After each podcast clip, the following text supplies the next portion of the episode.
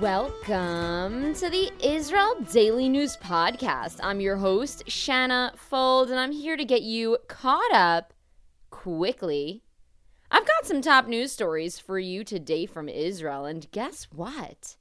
You're listening, so you're already on top of your game.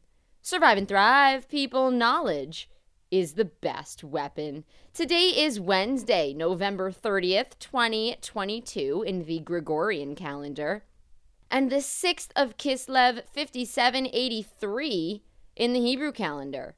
Now, let's get to the news. Incoming Prime Minister Benjamin Netanyahu is apparently asking for an extension to the December 11th deadline he has to pull together a coalition and form a government. Netanyahu won a 64 seat majority out of the 120 seats in the election, but now he has to deal with demands from a number of politicians who want a number of things if they're going to say yes to being in his government. People have demands about which ministerial roles they want. One of the big issues is that the Shas party leader, Aryeh Deri, is supposed to serve as a minister, but because he has been convicted of tax evasion, it's an issue. He's supposed to be barred from participating in government for seven years due to that conviction that he did not serve jail time for, but he did serve two years of time for bribery between 2000 and 2002. However, there can be a workaround where a judicial decision would show he doesn't carry quote unquote moral turpitude. Basically, he has to show that he's not a vile person and that he doesn't oppose the stance of the rules outright. Netanyahu, however, wants to quickly amend a law that would allow people who've been convicted but had their sentences suspended to be able to become ministers. Netanyahu also wants to put the Israel police, which is its own body, to become subordinate to the government. He needs to do this in order to put Otzma Yehudit's party member Itamar Ben Gvir into the national security minister, which is a new role. Israel never had a national security minister before. The role would give him more authority than the public security minister role that existed previously. Currently, the law says that the police force can make up their own policies. The two laws that Netanyahu is trying to change is being called by the public and the media the Deri law and the Ben Gvir law.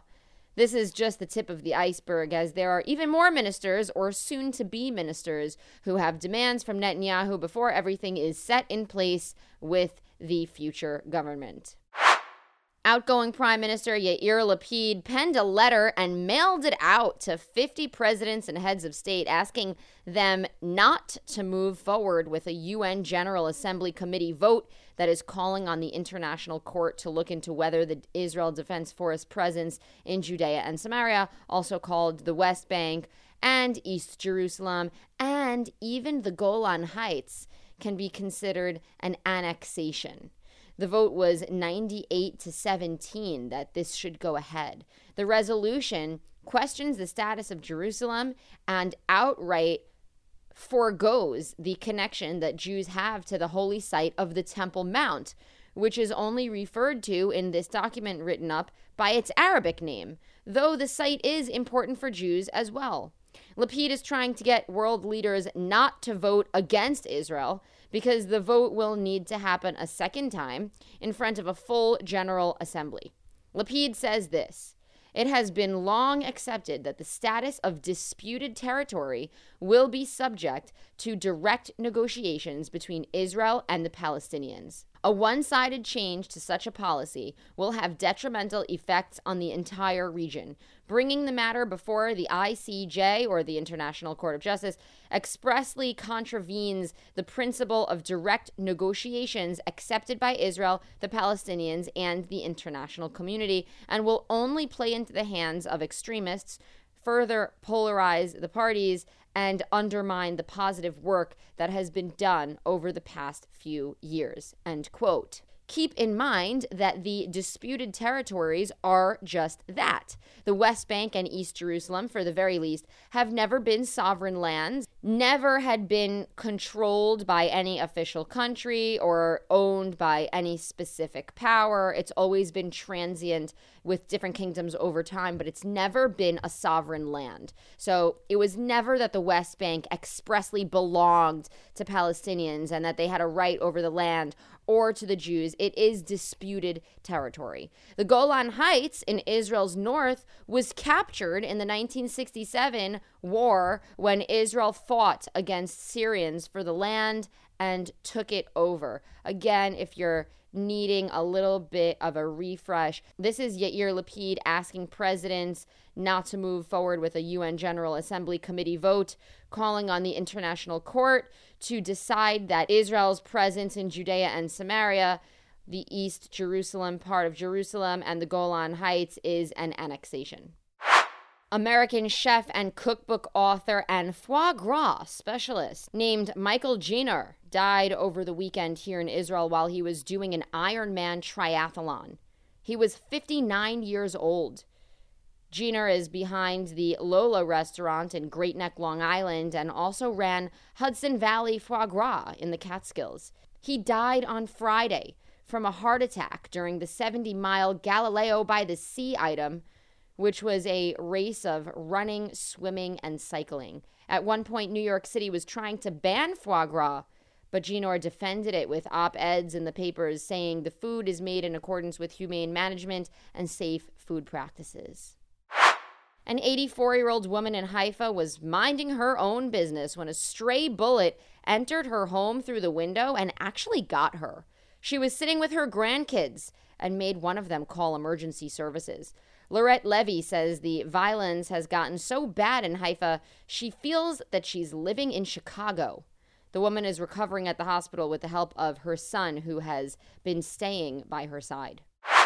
If you are getting caught up on your Israel Daily News podcast, we'd like you to consider sending over a monthly contribution at anchor.fm slash Israel Daily News. The financial support we get from subscribers helps us maintain our show and helps us continue to grow and try to reach new audiences. Subscribers will get a handwritten thank you note and a little poem I write myself to let you know how thrilled we are to have your support. Thank you for all of your interest in Israeli affairs. Israeli politics are world politics. We have one link in the show notes, which you can click on, and that'll take you to the page where you too can make a contribution and feel good knowing that you're supporting independent journalism. So check that out at anchor.fm slash Israel Daily News. You can also support us by leaving us a review on Apple Podcasts. Two, you can share the show with a friend. And three, you can follow us on Facebook at israeldaily.news, as well as Shanna Fold. My name has two N's in it, and I'm very sensitive about that. You can also find us on Twitter at Israel Podcast.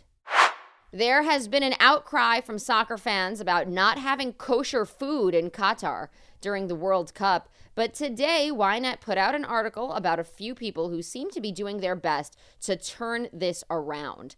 Qatar has no Jewish community at all and has never made kosher food on its soil until now. Rabbi Marc Schneier is Qatar's advisor to the Jewish faith, and he's been working on getting kosher food available to Jewish people who want it and, of course, to Israelis. This is the first time ever that there are flights from Israel to Qatar because the countries do not have official diplomatic ties, and now that and now there are direct flights.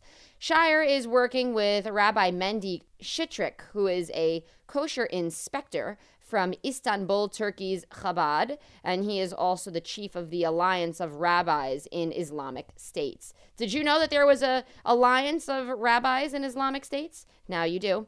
Qatar Airways is actually the company that provided the kitchen facilities for these guys to create kosher meals. There are kosher sandwiches, challahs, and bagels, which are being made on the premises. There's no kosher meat, however, so if you're kosher in Qatar, you'll have to stick to the veggies.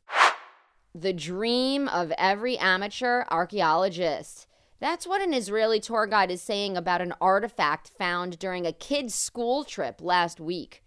a group of students have uncovered a 3,000 year old Egyptian scarab seal in the city of Azor, which is outside of Tel Aviv, in the center of the country.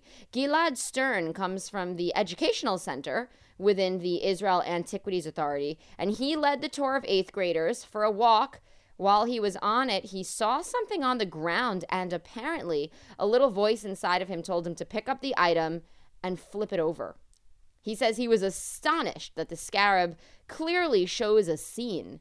The piece is turquoise and it looks like a pendant that you might see a woman wearing around her neck or on an earring. It's beautiful from the looks of the photo. This scene, apparently, I don't see it, but I'm not an expert in ancient scarabs from Egypt. It's supposedly showing two figures, with one seated and the other with an elongated head, which represents the crown of an Egyptian pharaoh, and the pharaoh is raising its hand. The thought is that this is an ancient pharaoh bestowing authority on a Canaanite ruler. The Canaanites are the ancient people that lived in Israel. In biblical times, it's believed that the Jewish people or the ancient Hebrews came from this group. The young kids are taking this course to eventually help them become educators to the public about the archaeological sites in central Israel. And this was just four miles outside of Tel Aviv, believe it or not. All right. Well, that is it for today's show. Today is Wednesday, November 30th, 2022. Tel Aviv has a low of 15 degrees Celsius and a high of 22 degrees. That's 59 degrees Fahrenheit for the low, going up to 71 degrees for the high. Subscribe to the Israel Daily News Podcast on Spotify or Apple Podcast or wherever you're hearing it from. We are everywhere. Don't forget to sign up to our Israel weekly news wrap. It's a newsletter with the top five stories coming out of Israel from throughout the week. I also usually add in a few personal anecdotes so you can get the inside scoop on what's going on in my personal life. And I always mention our professional highlights from the Israel Daily News podcast. Catch me tomorrow live and on camera delivering you the news on our Instagram page and on YouTube. I'll update with a time when I have it, and I'll put that on the Instagram story and in a post. Now, let's hear a song called Dublin Day by Ariella Zaitlin. She's a talented American Israeli violinist. Enjoy this song and have a great and productive day.